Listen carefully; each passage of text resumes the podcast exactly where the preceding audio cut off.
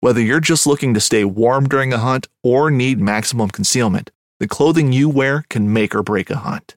At MidwayUSA.com, we understand hunting clothing has come a long way with more meticulously crafted camo patterns, advanced scent control technologies, and weatherproof options to withstand the elements. Hunters have to wait until their favorite season, but shouldn't wait on gear, which is why Midway USA offers super fast shipping. When you're ready for your next system, log on to MidwayUSA.com. The 1911 is one of the most iconic firearms in history. Designed by John Browning, the 1911 was the standard issue sidearm of the U.S. military from 1911 to 1985.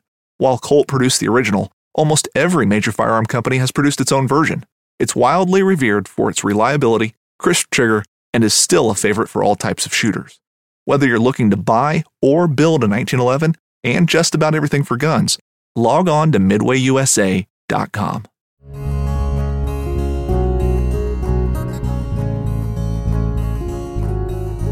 Welcome to the Casting Across Fly Fishing Podcast.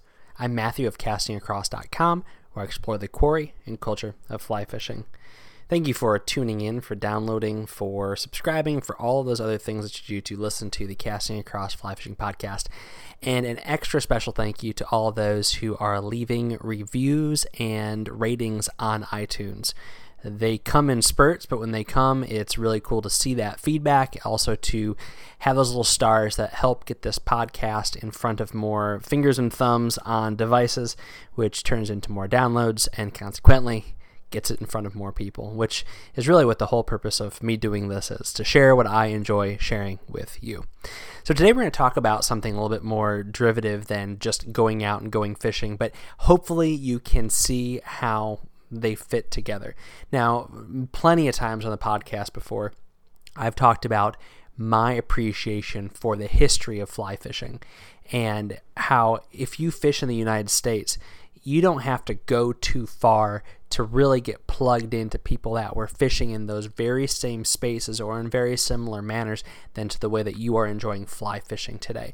Particularly if you live in certain places. If you live in uh, upstate New York, if you live um, in South Central Pennsylvania, um, if you live uh, in in the Rocky Mountains outside of Denver. I mean, even though that's a relatively recent timeline, there's so much stuff that has happened in these areas um, over the past century, century and a half that have been pivotal and integral to not just fly fishing in the United States, but because of just the, the, the course of history that have then been exported throughout the world, whether that be gear, whether it be technique, whether it be art, literature, all those things. Uh, there's been so much influence that has come from people that have walked in the very same banks that you have. And there's actually, in my opinion, there's not just kind of joy that comes from that, from learning these things and, and getting to know about them more, but it can actually make your angling better. And, and I have a quick story about that. So um, there was a creek that I had been reading about for, for years. Um, I was was reading about this creek, reading about uh, how it was it was so famous back in the 50s and 60s and 70s, and here I was as a teenager in the 90s reading about it, thinking, "Oh, this sounds like a really cool place. I'd love to go there." I've, I've fished around it, but I've never fished it before. And I just kind of absorbed all this information to the point where, in my mind, I was constructing kind of a, a, a mental inventory of each pool each riffle, each rock, each parking lot, each overhanging branch. However, that was like 30 or 40 years in the past. And it was really neat because uh, I eventually got there and things hadn't changed that much. So, get on the, the creek and I start fishing and I'm walking and I'm thinking, okay, this was supposed to be here. And there used to be a bridge there, but now there's just bridge abutments. But you know what? I bet there's still a at, at least some sort of undercut or some sort of deep pool there. And sure enough, there was still a deep pool there. It wasn't because there was a bridge and the kind of fish that held under the bridge were no longer holding there anymore because there, obviously there was no no cover for them. But there was still the remnants of it. And so seeing that did translate into being able to fish a little, little bit um, more in tune with what was going on. And as I worked my way upstream, I I was reading about how this used to be a fork. There's a, a fork in the stream, but now there's nothing. I mean, it just dogleg to the right I'm thinking like, you know, no, it said right before this road, and the road hadn't moved in in in you know since the road had been built. It was very very clear because in a relatively steep grade, so the water kind of tumbling down from the right, with the road and the bridge going over it. I thought, where in the world is this little feeder creek? And as I walked up, I realized it's it was still there.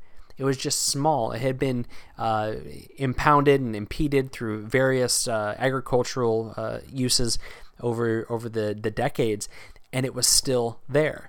But I was looking for it. Now, inevitably, if I would have walked up that that um, bank, I would have stepped into this cold water that was coming in, even through these deep, deep weeds.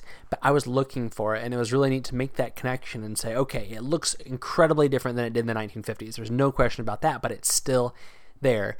And at the bare minimum, this cold water influence is something that if if I was just fishing upstream, now I know this is a place where maybe fish would hold. But more than that, I knew that this this little feeder branch was a viable fishery in its own right, and a lot of people had written about that over the years. And so, what did I do? I waded through this marshy, you know, knee high uh, brush, uh, neck high cattails, until it finally opened up. And it was a creek that there was no other footprints. There was hoof prints everywhere but nary a boot print from another angler to be found. And again might i have found that? Like i've found so many other little nooks and crannies in streams and rivers from just exploring? Of course. And other people would have too. But because of reading these books i was looking for it and I found it. And it was uh, really exciting because I got into fish, first of all. But secondly, it was just a neat connection to the anglers that had come before me. So um, that's kind of the, the, the anecdotal side of, of all of this. Um, I would say a, a similar story um, was looking for historical remains alongside of a, of a mountain creek in Pennsylvania that I that I had fished kind of the, the lower, warmer stretches, but then I'd read about some old uh, um, ironworks and some old um, civilian conservation corps uh, programs and projects that had happened upstream, and the, it didn't change the fishing. But just reading about that, getting a sense of place, getting an understanding of kind of what was going around was was really neat. So did they have anything with angling? Nothing whatsoever. But you can see how if you're into history, if you are into kind of what came before you, uh, there there might be some connection to what's going on in the water. But there's a few things I want to talk about. I've already talked about a couple of anecdotes, but a couple of like particular reasons why you could and in my opinion should pay a little bit of attention to uh, your your angling ancestors.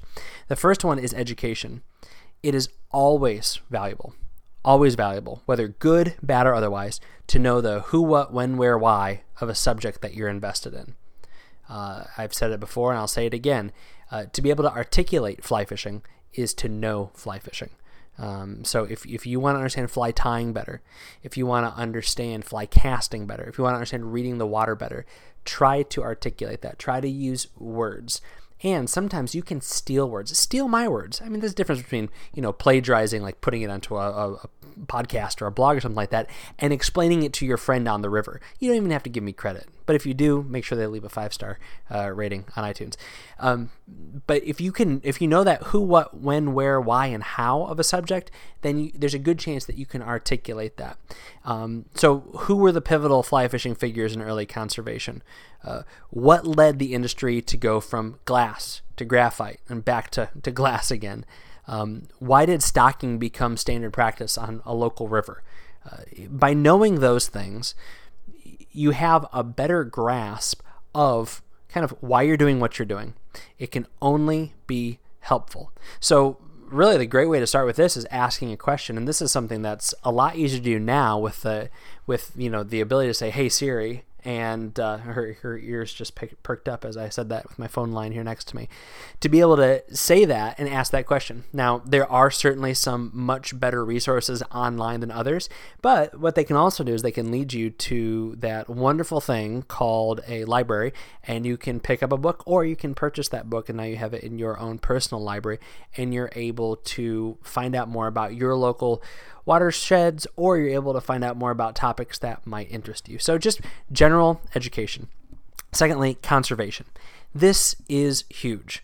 the past half century is kind of like a uh, a perfect example of hits and misses, uh, successes and failures of conservation. So you don't have to look very long or hard to find longitudinal studies regarding the impacts of stocking fish in a watershed that has a species that occupies the same niche. So, you know, brown trout going over top of brook trout. There are studies all over the place that talk about that. So, you might protest, say, oh, why are we stocking fish here? And the people that might give you a good answer probably have data to back that up, and the people having a bad answer might not. And for you to be able to speak authoritatively on that, you, are able to, again, with a click of a mouse, with a, with a, an easy search at the library, get information about that. Similarly, even just prioritization. So if you're involved with a local trout unlimited chapter, for example, or some other watershed conservation organization, or if you simply like to play, uh, you know, armchair conservationist from your your laptop, be informed there is so much information on there on the prioritization of certain conservation projects over others. What things have really been much ado about nothing, and which things have actually been impactful.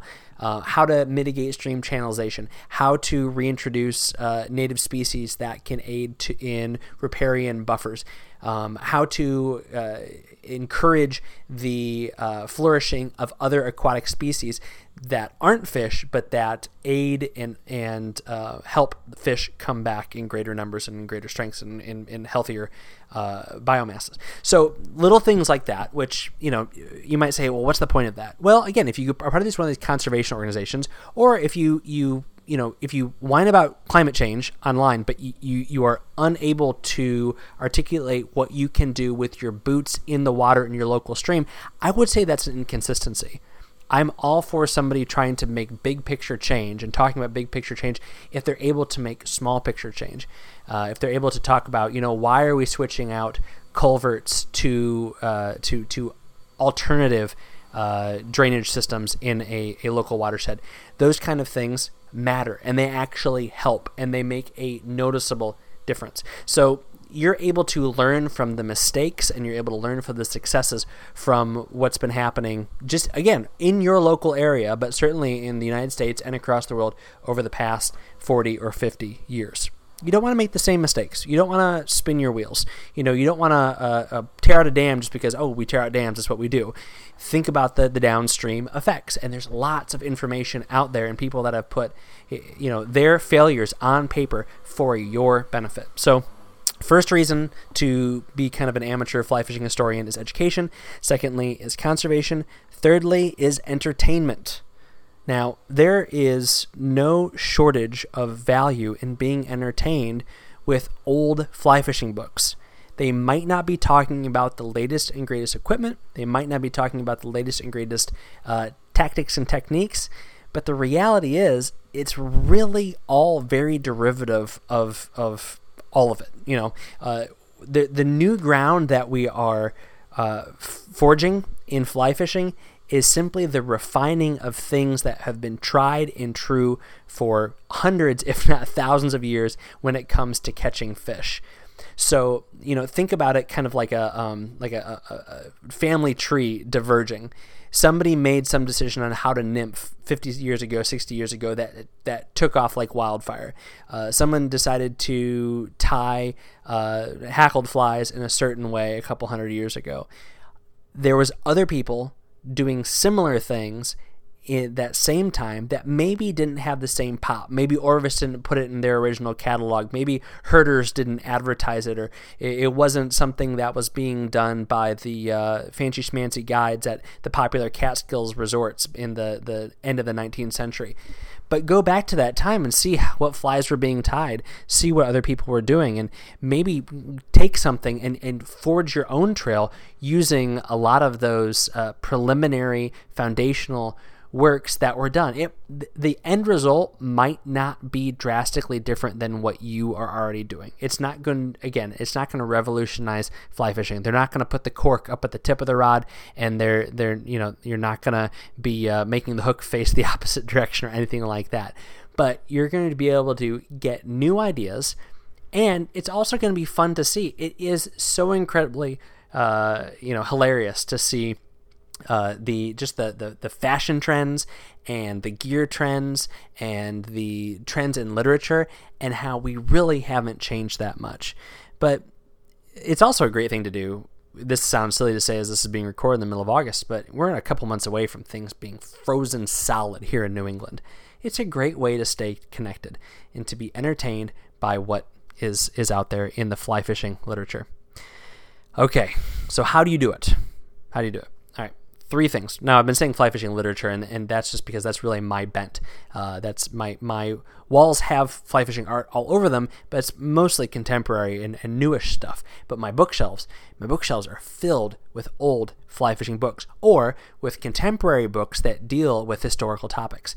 Um, it, it's so easy to go to a used bookstore uh, and find you know a classic fly fishing book. Or what's what's even easier is to go onto your Kindle or something like that and pull something up. Now, I am not a huge fan of reading on a tablet or a device, but if if that's the only way you can do it, if you can do it while you're on the train, if you can do it in those five minutes you get alone to your to yourself um, in the middle of the day, and you want to read on that, then that's great. But it's really neat to not only read an old book, but have a book that is old. Um, you know, you can read Izaak Walton, you can de- read Dame Juliana, but you can also, you know, read people that are, again, even just 50, 50 years old. And there's going to be some fantastic information in there. Um, almost everything is in print.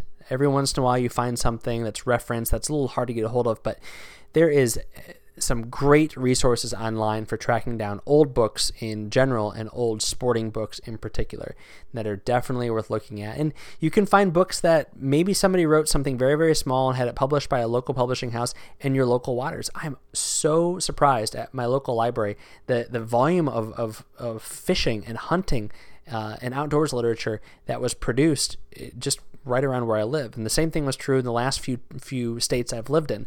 Uh, when I lived in South Central Pennsylvania, my goodness, the fly fishing section was just you know stack after stack in the library.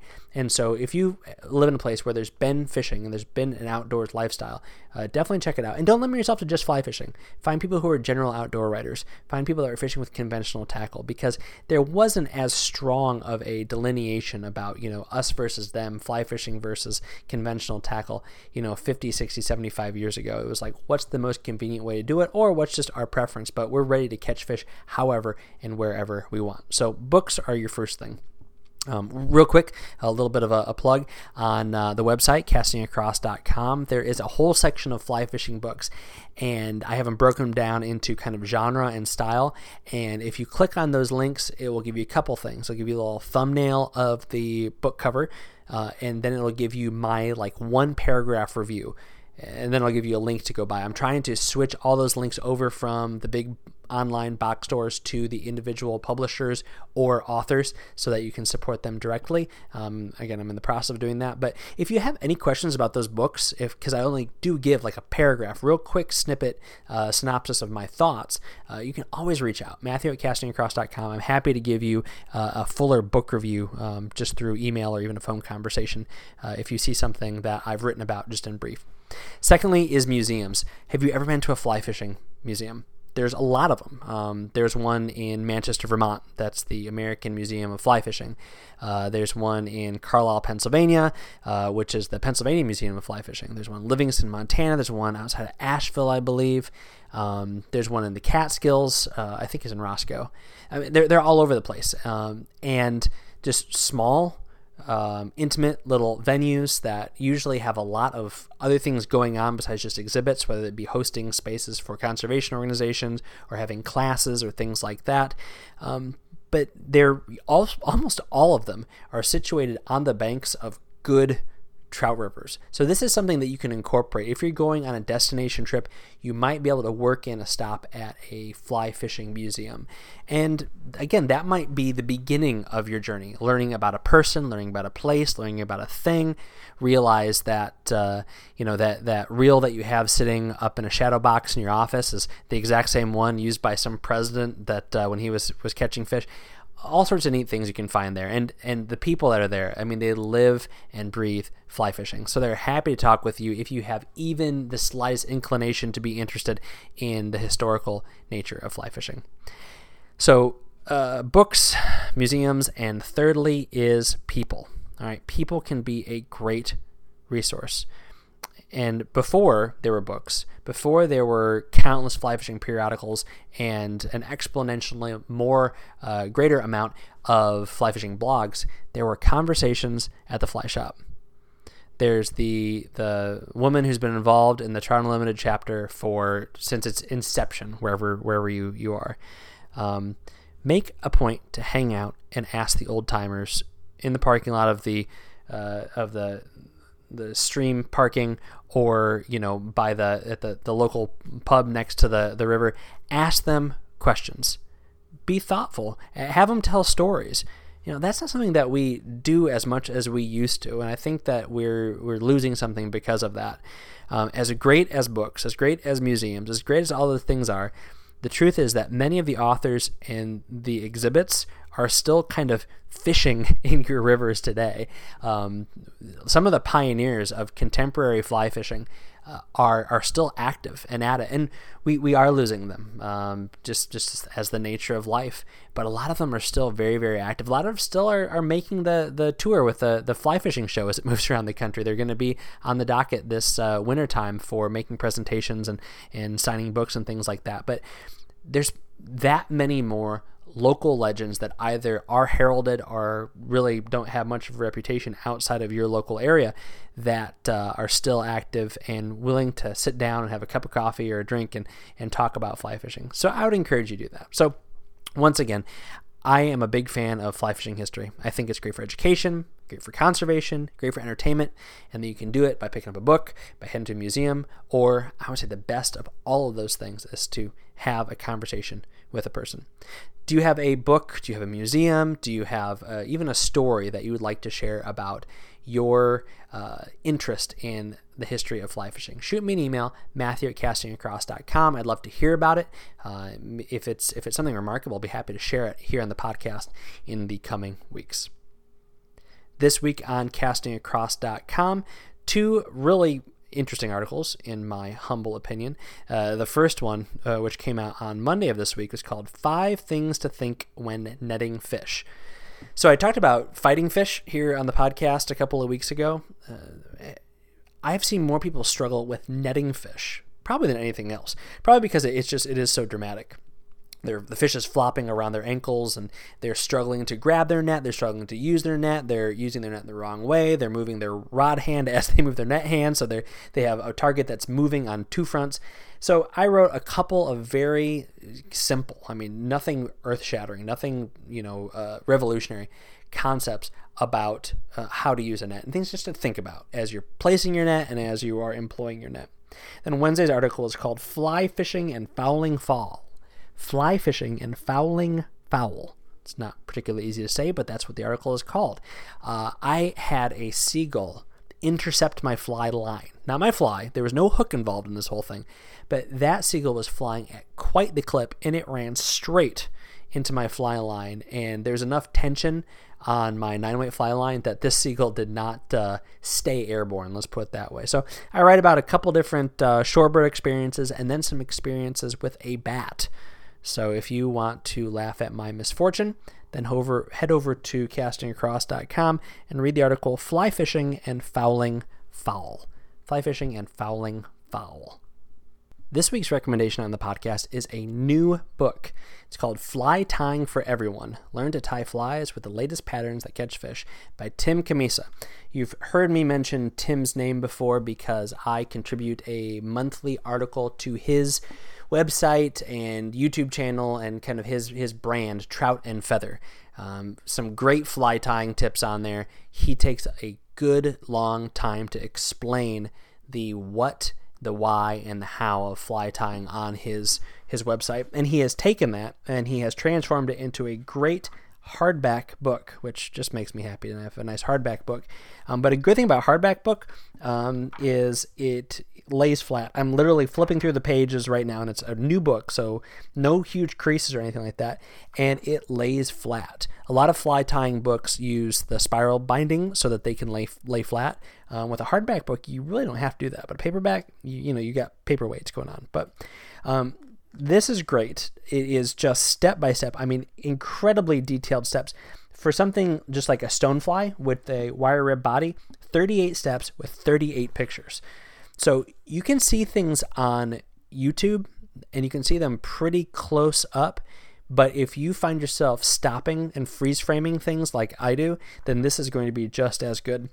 So there's quite a few patterns that really cover the the, the you know variety of flies that you're going to be uh, encountering uh, while you're out fishing, and uh, there are the techniques that are explained incredibly uh, well and thoroughly.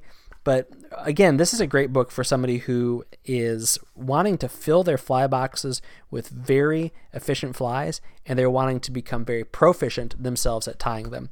So this was put out by Stackpole Books, which is um, a, a, a, great publishing house, and retails for just under $25. So for a hardback book with some really solid information, excellent photography, uh, if you are a advanced or beginner fly tyer, I would suggest it. If you know somebody who's getting into it or somebody who's a tyer, I would suggest it. Fly Tying for Everyone by Tim Cammisa. I'll put a link to the book in the show notes of this podcast page on castingacross.com. Thanks for listening to the Casting Across Fly Fishing Podcast. Please subscribe in your favorite podcast app and leave a rating on iTunes. Then head over to castingacross.com for three posts a week on the people, places, and things that go into the pursuit of fish.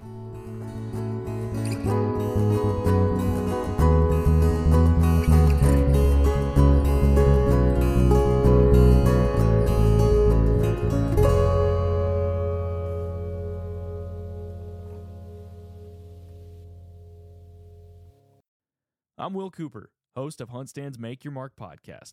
If you haven't already, download the free Waypoint TV app to listen to our podcast and watch the original films from HuntStand Presents anywhere, anytime, and on any device. I'm Will Cooper, host of HuntStand's Make Your Mark podcast. For even more content, be sure to watch the original films from HuntStand Presents on the Waypoint TV channel every Tuesday at 10 p.m. Eastern. Visit waypointtv.com to learn more.